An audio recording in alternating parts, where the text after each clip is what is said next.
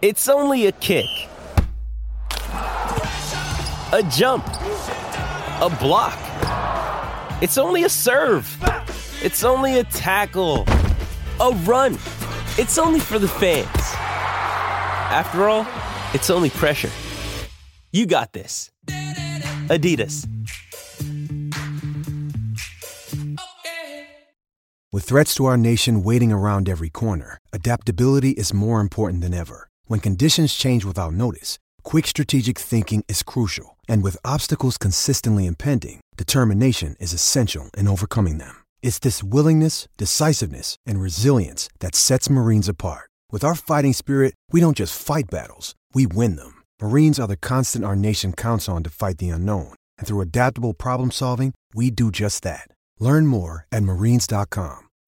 When you need mealtime inspiration, it's worth shopping Kroger, where you'll find over 30,000 mouthwatering choices that excite your inner foodie. And no matter what tasty choice you make, you'll enjoy our everyday low prices, plus extra ways to save, like digital coupons worth over $600 each week. You can also save up to $1 off per gallon at the pump with fuel points. More savings and more inspiring flavors make shopping Kroger worth it every time. Kroger, fresh for everyone. Fuel restrictions apply.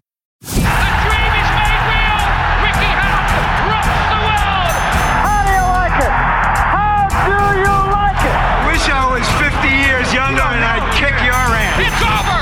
Mamma mia, he's done it.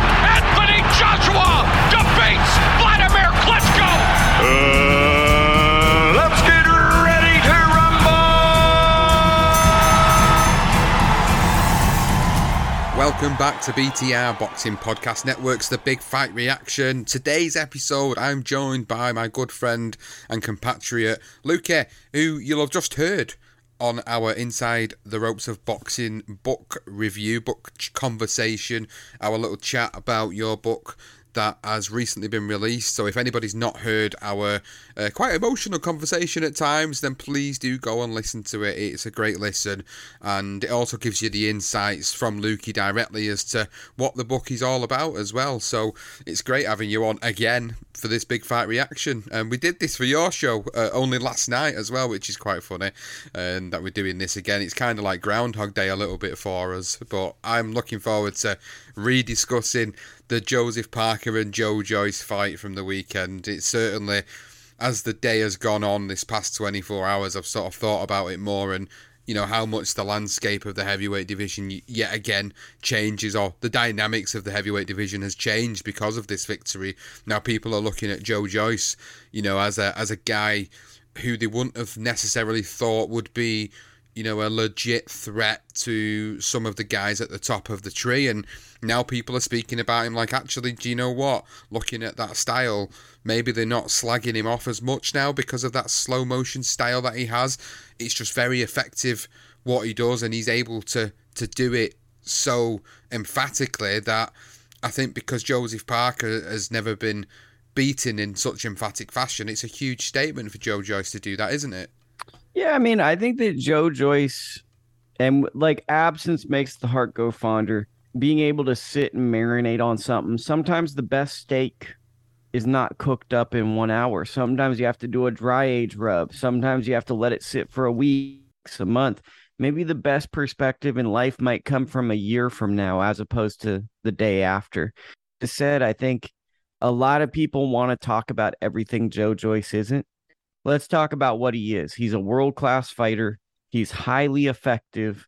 He has a jab that works for him. I think that he's maybe not the fastest guy, but what I think is interesting is he's very judicious with his punches. He makes his punches work for him.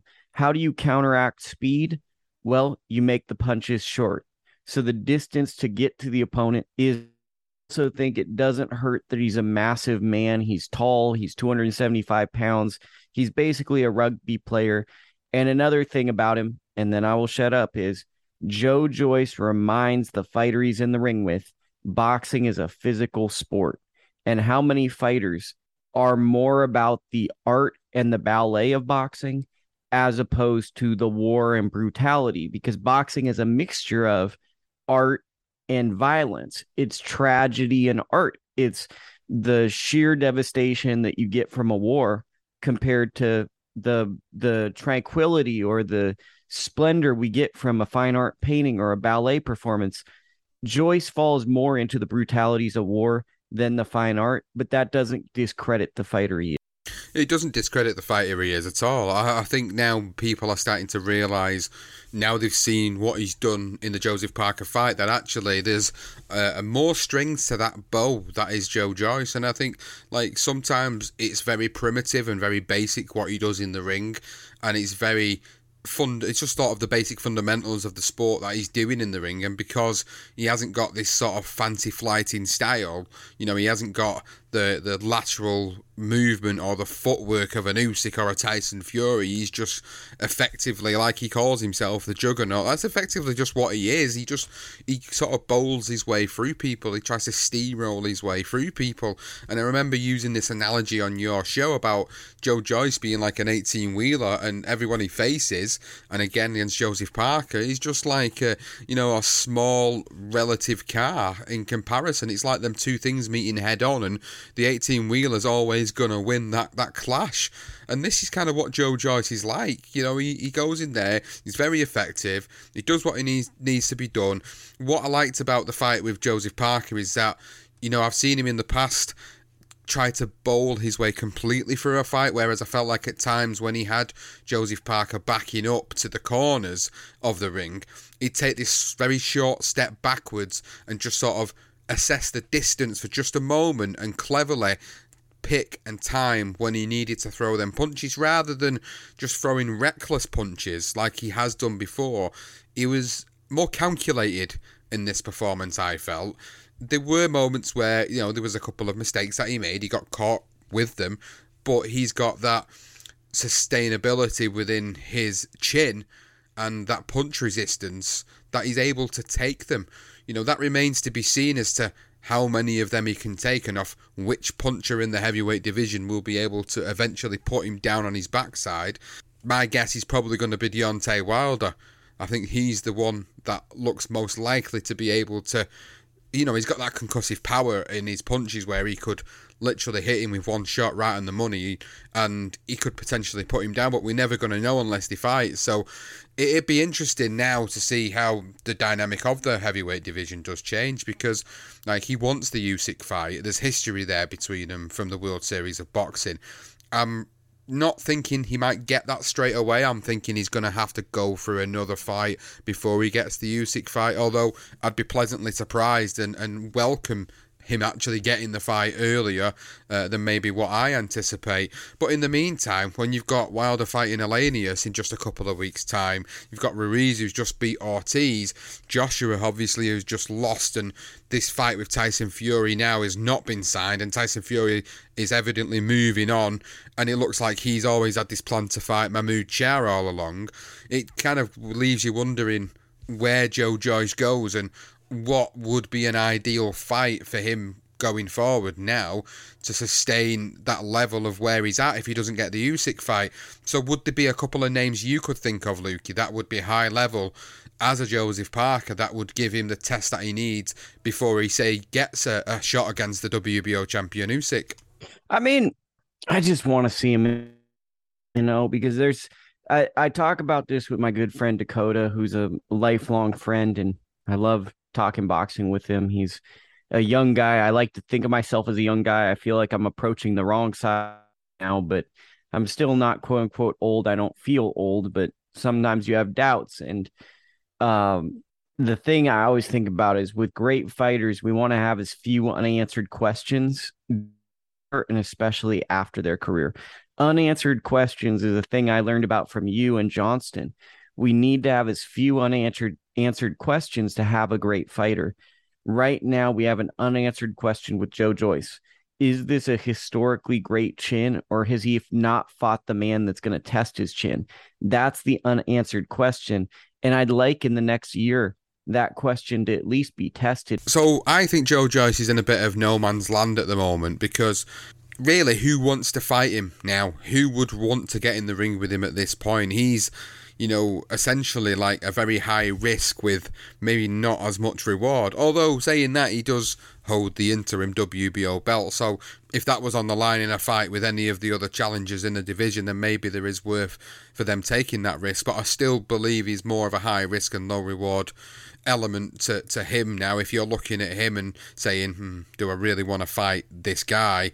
Not so much, you know, because of the relentlessness of what he does in the ring, but because of the fact that, you know, what am I really going to gain from it if I lose to this guy? Like, where does that put me in the pecking order of the heavyweight division? Like, he's in a bit of a who needs him club now, and I think it's going to be difficult for him to find a high quality opponent like Joseph Parker uh, for his next fight if he doesn't automatically get his shot against Usyk. And it all really hinges on what the guys at the top do. It depends on what Usyk does next. It depends on what Fury does next. It depends on what AJ does next.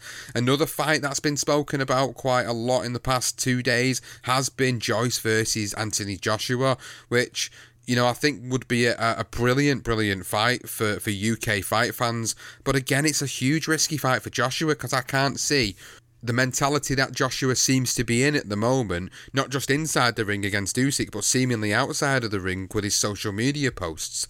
I'm getting the feeling like this guy needs a break from boxing for a little while, you know, longer than the average break from, you know, between fights. I've got a feeling he needs a break, and I'm not sure whether mentally he would be able to sustain the defense and the relentlessness of Joe Joyce and I could see Joe Joyce breaking him down and breaking his will and beating him. And that's kind of my early thoughts on on a potential fight between those two. Like, what do you think about that all British matchup? You know, like Joshua versus Usyk. Would it would it whet your appetite? Would you like to see it? What do you think would happen in it? Well, I think the shame is like I felt like with Joe Joyce, there was an organic left the building was him versus Tony Yoka and because that's a rematch of the 2016 Olympics, fans watch the Olympics anymore. The Olympics really matter to me. That being said, that with Martin Bakole, I still kind of like if a belt could be vacant, if Bakole could get rewarded for his tone and fight Joe Joyce, because I think they kind of occupy a similar space in the sense that Martin Bakole is also a massive man. And I'm kind of curious about how far Bakole can go. I think Joe Joyce wins that. But to get back to the original question, there's a world where Joe Joyce beats every single fighter in this division. There's a world where he can beat Tyson Fury. There's a world where he can beat Deontay Wilder. There's a world where he can beat Anthony Joshua. Possibility. And I think as a fight fan, we are excited when there are fighters where you go, I don't know the outcome of this fight because week in and week out, where we seemingly can see the way the fight is going to play out. Exciting, vibrant matchups. And I think beyond that, Joyce is a compelling ca- character because he's not going to just go, it's going to be violent. He's going to be something you want to watch and you're going to lose in the ring with. Can they sustain? So I think he has a chance with everyone. I don't know how it plays out because we haven't seen him against the truly elite, but he has really faced very little as far in his career. I, would agree. I'd agree with what you're saying. I think I think there's nothing untoward with what you're saying about him. I think it is now just gonna really come down to like who really wants this fight. I mean, you mentioned Tony Yoka, you mentioned Bakole. I mean, they are possibilities and I think they could be good fights. I mean, they they're not as maybe I don't think they can consider to be sort of as high level as Joseph Parker. That's just me and my interpretation of, of how I see the heavyweight division at the moment. However, I wouldn't be upset if any of those two fights got made because I think you know there's there's needle between him and Yoka from the 2016 Olympics. Bakole's in the same space in the same position where you know essentially he's in a who needs him club where people don't really want to fight him and he's the one that's having to go and travel to fight the names to be able to establish himself even further. I, I think they are two fighters in the heavyweight division that are not really given credit, uh, you know, as such for, for what they're doing. And I think it's only now after Joyce has beat Parker where he's actually starting to be recognised and given credit for what he's achieved. I mean, the only other name I can think of off the top of my head, which I'd essentially like to see Joyce fight, and it is just a kind of a curveball one here. I'd like to see him fight Zhilei Zhang. I think that would be uh, a a really good fight. Like they both sort of move very similar in the ring, and they can both bang. That's the thing. Like I, I, I can imagine this fight being like the you know the heavyweight phone box fight where they just you know these two guys won't take a backward step. There'd be you know wild punches thrown throughout the course of it, and I just think it'd be highly entertaining because I just can't see what else Joyce can do. You know, like does he just wait around for Usyk, and then does Usyk then decide to make a decision not to fight Joyce? I mean, I don't see why Usyk could do that at this stage of his career. I mean, surely Usyk could want to walk away with that legacy, so he'd take the Joyce fight, and he obviously he had good success in their in their amateur fight, so why would he not want to take it? There's lots of ifs, buts, and maybes, and I suppose just to round off this conversation about Joyce and Parker, I think my summary of it is uh, a, a, really good performance from Joe Joyce, probably a career best performance from him to be able to do what he's done to Joseph Parker. And Joseph Parker was well in there throughout the course of the fight as well. It wasn't like it was a complete one sided dismantling. Joseph Parker had his moments in this fight. It was just Joyce was just the better man on the night and had the game plan that he needed to beat Joseph Parker. And I'm happy with his performance. I'm happy to see him getting credit because I do think he's a, legit threat at the top level. I just feel that his now progression's going to be hindered because I can't see who's going to really want to fight him. Another day is here and you're ready for it. What to wear? Check. Breakfast, lunch, and dinner? Check. Planning for what's next and how to save for it? That's where Bank of America can help. For your financial to-dos, Bank of America has experts ready to help get you closer to your goals. Get started at one of our local financial centers or 24-7 in our mobile banking app. Find a location near you at bankofamerica.com slash talk to us. What would you like the power to do? Mobile banking requires downloading the app and is only available for select devices. Message and data rates may apply. Bank of America and a member FDIC. Mother's Day is around the corner. Find the perfect gift for the mom in your life with a stunning piece of jewelry from Blue Nile. From timeless pearls to dazzling gemstones, Blue Nile has something she'll adore. Need it fast? Most items can ship overnight. Plus, enjoy guaranteed free shipping and returns. Don't miss our special Mother's Day deals. Save big on the season's most beautiful trends. For a limited time, get up to 50% off by going to Bluenile.com. That's Bluenile.com. It's time for today's Lucky Land horoscope with Victoria Cash. Life's gotten mundane, so shake up the daily routine and be adventurous with a trip to Lucky Land. You know what they say. Your chance to win starts with a spin.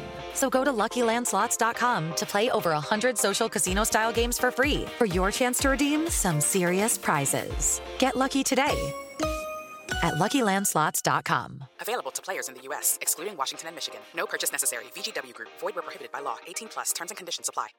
Any summary thoughts on Joe Joyce and the Joseph Parker fight and Joyce going forward? I mean, I think the thing is, Joe Joyce is a really, really good fighter. And I think he has the potential of being a Hall of Fame fighter if he gets the win. Individual that I think is going to be a historic British fighter, just for the simple fact that I can't think of many fighters in the history of boxing that fought like him that were effective. His toughness, his ability to take a punch, and his um, he basically throws punches at a five and a seven he never throws a maximum velocity punch, but he has the belief that his seven, if it lands 400 times, is going to be the same as a as a George Foreman loaded up punch. He's throwing basically half speed changeups for baseball fans. That's all he's throwing over and over. But he's saying now you have to get away from it because I'm going to have so much faith in just throwing these punches. I think the other thing is I'm curious to see Joe Parker back too because Joe had one of the best jabs I've ever seen in the heavyweight division when he fought Joshua. It really gave Joshua fits. That jab wasn't really there in this fight. And I'm curious if that was um, because of Joe Joyce or if Joe Parker is no longer that version of Joe Parker that has that exceptional jab, which I think made him a world champion. I think Joe Parker's jab is what made him an elite fighter. It's a very interesting thought on Joe Parker coming back, and I suppose he's been a little bit of an afterthought in this conversation because the focus has been on, on the emphatic victory of Joe Joyce.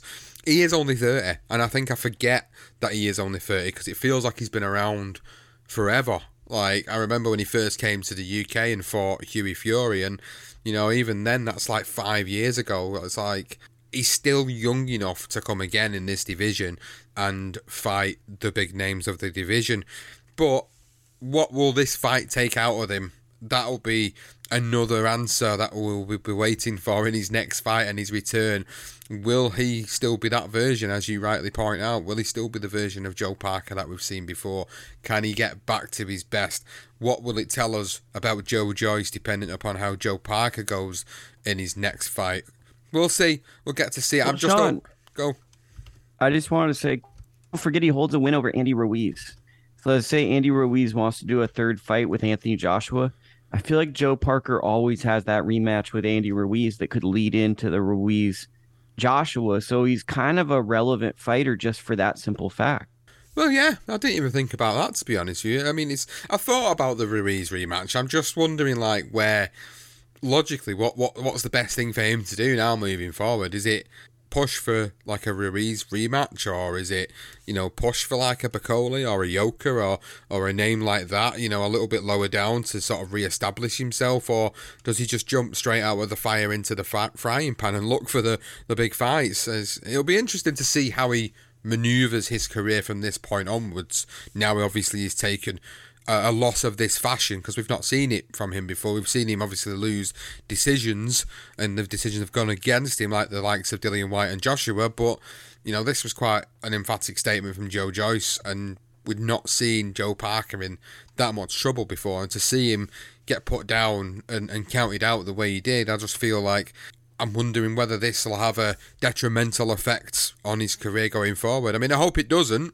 I hope he's able to come back and give us some really, really good nights and so, some great fights because I still think he's, like you say, I still think he's a legit guy at this level. And I think, you know, he's certainly definitely in with a shout of pushing himself right back up there again, just with that one particular win over, say, like an Andy Ruiz or, or a Joshua or whoever it may be. You know, I think he's the heavyweight division is strange in a way because you kind of one win away from glory and sort of one loss away from just being sort of sent right down the rankings and you know some other guys just waiting in the wings to take over. It's uh, it's quite a strange concept the heavyweight division at the moment but I'm enjoying the way things are going apart from the fact that Tyson Fury is probably the biggest contradiction in boxing at the moment well, I think the thing with Fury and it drive like there's this great boxing channel and I love him. His name's Calix Personality, and Fury and uh, infuriates him. And I understand why. I think Fury's probably the best fighter in the world right now. But Fury has elements of being kind of a narcissist. He needs to be in the headlines. He needs to be talked about. But that still doesn't take away from the fact that he's one of the greatest fighters. But you can't really listen to anything Fury basically saying things just for his monetary gain, keeping headlines, staying active until you see something on paper. Yeah, I'm I'm just not impressed with it. I mean, I love his I love what he does in the ring. I do agree with you like he's one of the if not the best heavyweight fighter around. You know, I think that's kind of a given for me at the moment.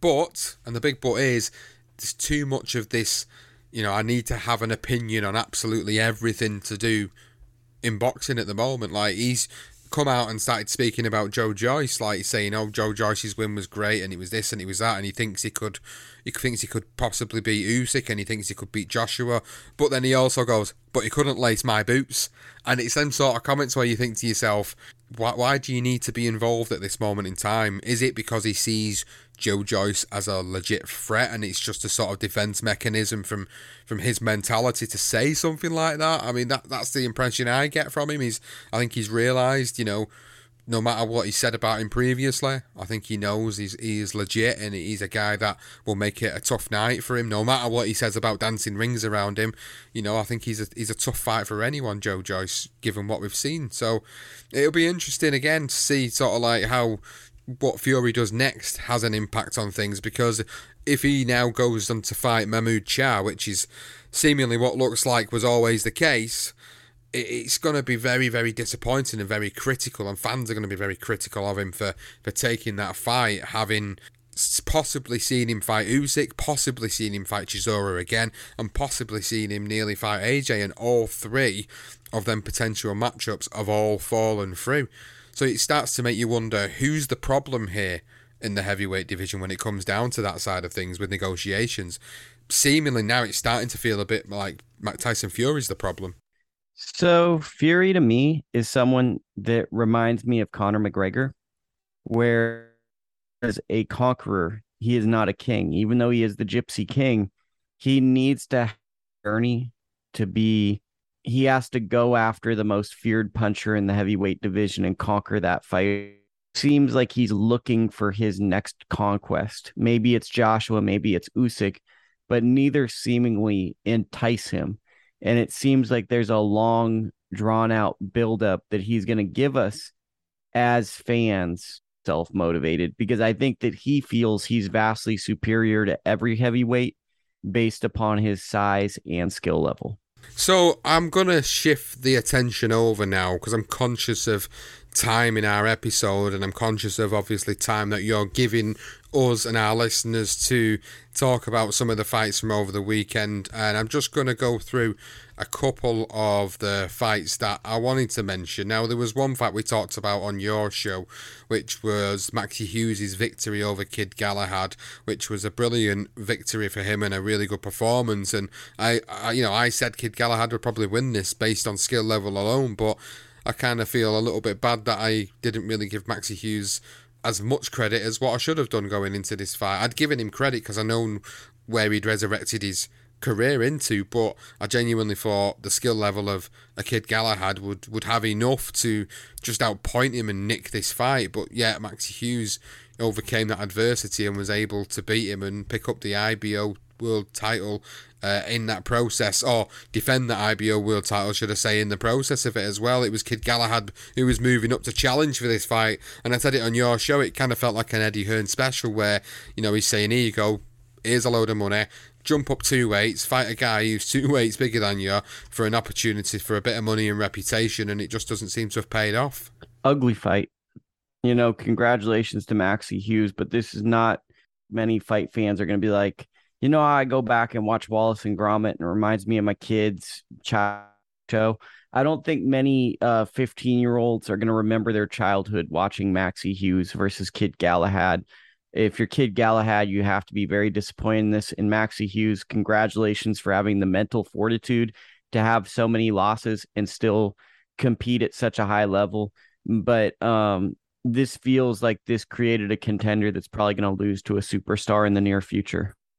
And we talked about this on your show about you know Ryan Garcia being the opponent, which has been lined up and seemingly has been talked about for quite some time. And I genuinely think you know Ryan Garcia will be the one that will dethrone him and then pick up an IBO title. Even though he was saying on your show like Ryan Garcia doesn't really value titles, so you know what value in that fight would he see in that facing a guy who he quite evidently has the skill level to beat, but I don't know, but maybe you know Maxi Hughes could be the one to cause a bit of a an upset. You know, if he's on this sort of run at the moment, you just really don't know. Because I genuinely thought Kid Galahad would win that fight, and it really wasn't to be. And maybe there was reasons on Kid Galahad's side why.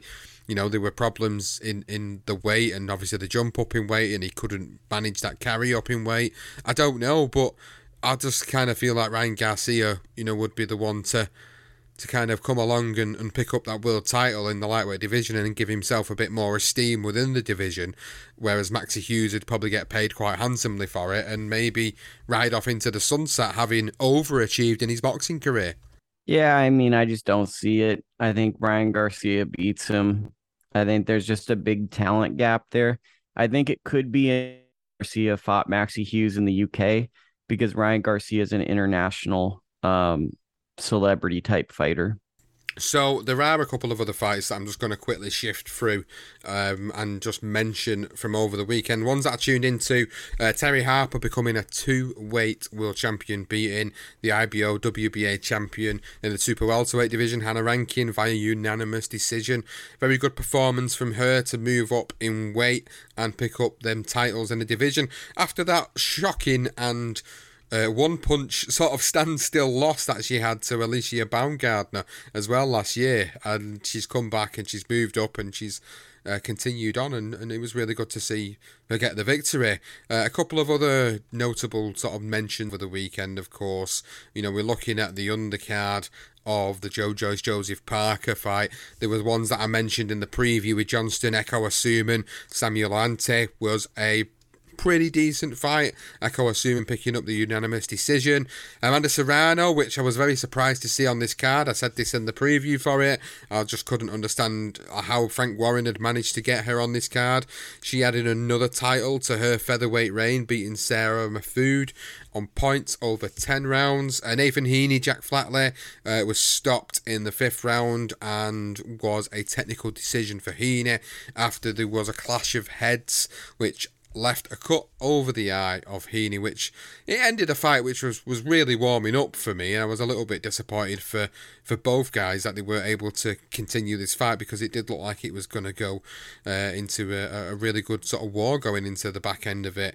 Um, Raven Chapman beat Jorgelina Guanini to pick up the WBC featherweight international title in a fourth professional fight, which I thought was quite impressive over the weekend as well. And they, you know, they were the most notable ones for me in the UK that I wanted to mention. But there was one fight we talked about on your show on the Friday night, early hours of Saturday morning, which was the Shakur Stevenson victory over Robson Conceição. And we were speaking about Shakur a lot on your podcast about like you know about his missing the weight, moving up, and where he goes, and his ring IQ being and so one of the greatest in this generation. And you know, I'm just wondering if you had any more thoughts in the aftermath of our conversation yesterday about him. I think that Shakur has a chance to be one of the best fighters of his generation. It's disappointing that Regis Prograis and David Benavidez having young families, a young child, and a wife at the same time. There is a correlation to we've seen over the past couple of years, especially in this post COVID world or during COVID. It's a shame that he lost out on world titles in Newark in front of all those people. That being said, from a fight fan perspective, it's exciting having him in the lightweight division. And it's exciting also seeing that Shakur fought this fight with a little bit more of what I would refer to as being a dog in the ring, not as much being also dogging out Conceição at points and I think that's exciting to see such a tef- technically gifted distance fighter evolving. I enjoyed Shakur's performance and I enjoyed watching him do what he needed to do in the ring to get the victory. I was just disappointed that he lost his titles on the scales, but what I was impressed with from a, uh, a sort of humbling perspective of his is that he just admitted he was in the wrong and that you know his body couldn't make that weight anymore and he needed to move up. And you know it, it, when fighters make them type of mistakes you know a lot of the time they'll they'll live in denial for quite some time before they'll openly admit actually you know look I made a mistake here. But this is usually like a year or two down the line for Shakur to come out straight away and say look I made a mistake here. Body can't make this weight anymore. I need to move up in weight. I need to push forward in my career that way.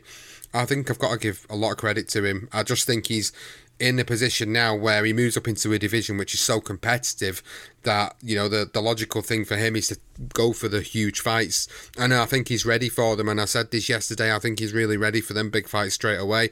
I don't see any value in him taking layup fights. Uh, it, obviously it all depends on what fight dates they can get him of course but for me at this stage of his career, I think he's he's ready for these fights. He's ready for these big names in the division.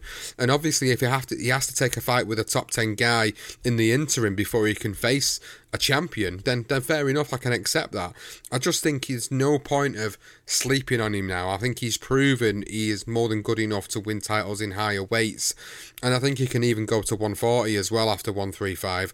And I think he's got the the stature, the ring IQ, uh, and that sort of superstar element to him where I think he could be successful in that way also. So it obviously remains to be seen how he will progress in his career, but naturally seeing how he has done so far and sort of making comparisons to fighters in history similar to him, I can genuinely see him moving up, winning world titles in at least another two weights. So this weight is moved into the lightweight division and then going up to the junior lightweight division. I think he can certainly win titles in different ways. He's definitely got the the, the skills and attributes to do it.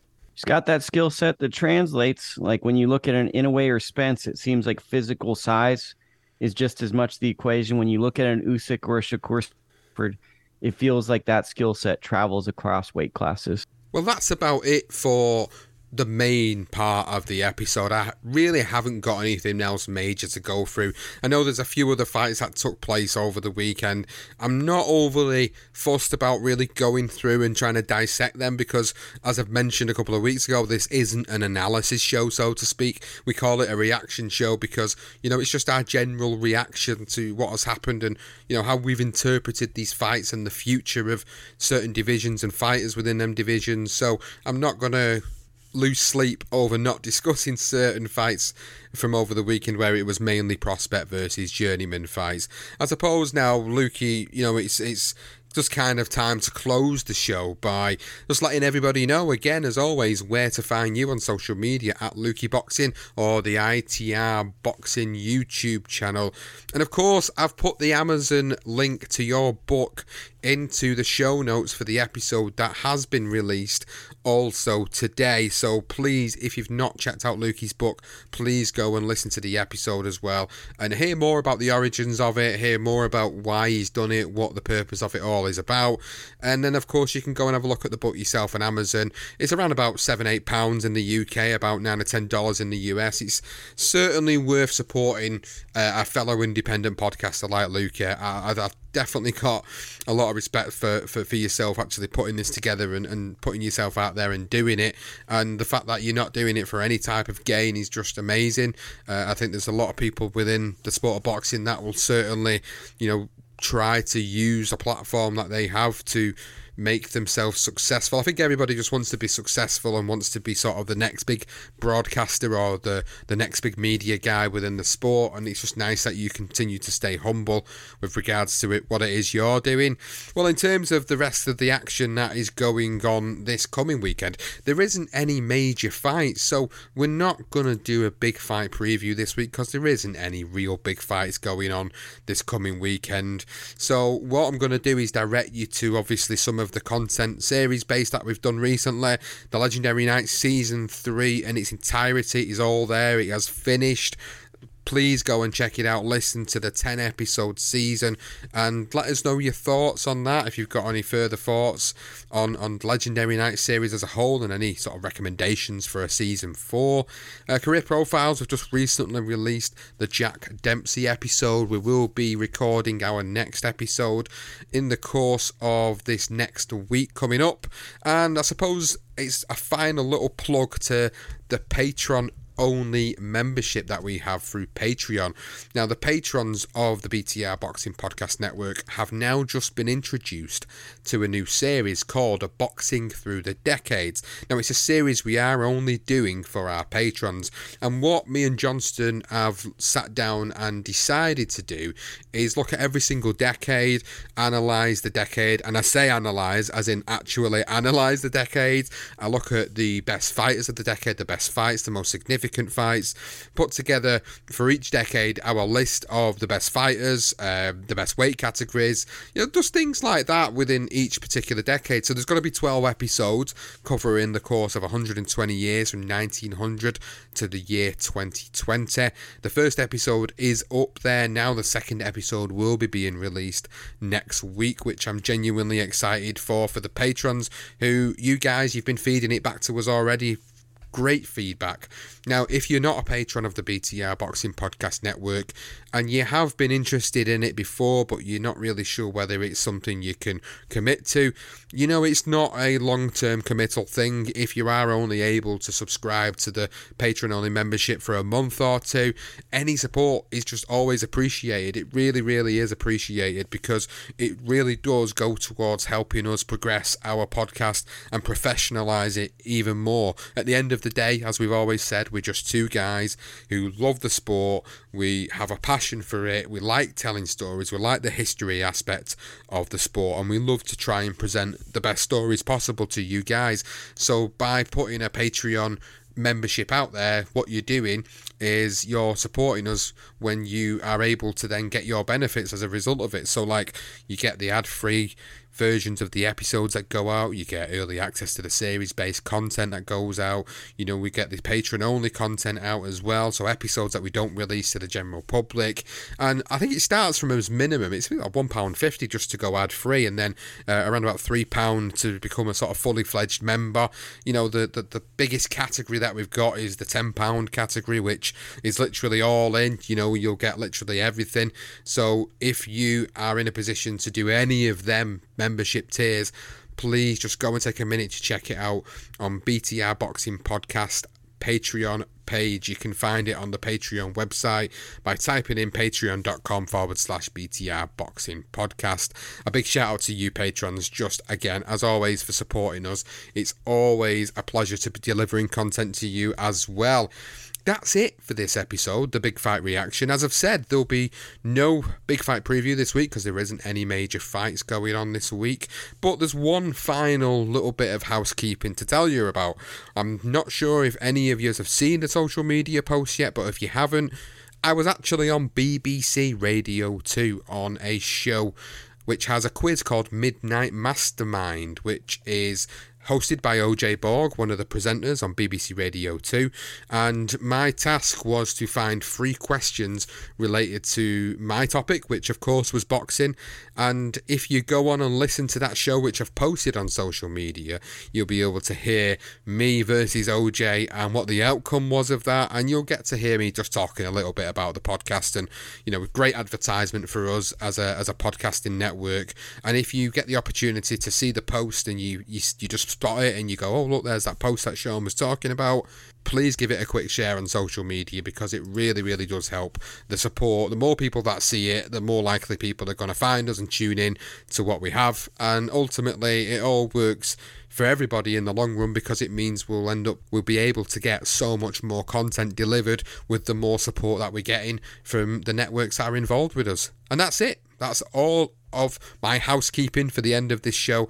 If you're still listening at this point, then you know I love you and I appreciate you for still listening to be rambling on. As always, you know where to find us at BTR Boxing Pod on Twitter, Facebook, Instagram, YouTube. Thanks for listening to the Big Fight Reaction, and we'll see you next time. A dream is made real. Ricky Hatton rocks the world. How do you like it? How do you like it? Wish I was 50 years younger and I'd kick your ass. It's over. Mamma mia, he's done it. Anthony Joshua defeats Vladimir Klitschko. Uh, let's get ready to rumble.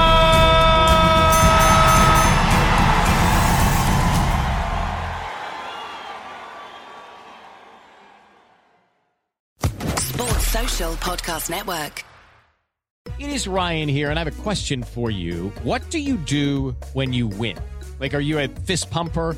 A woohooer, a hand clapper, a high fiver. I kind of like the high five, but if you want to hone in on those winning moves, check out Chumba Casino. At chumbacasino.com, choose from hundreds of social casino style games for your chance to redeem serious cash prizes. There are new game releases weekly, plus free daily bonuses. So don't wait. Start having the most fun ever at chumbacasino.com. No purchase necessary. Group. Void were prohibited by law. See terms and conditions. 18 plus.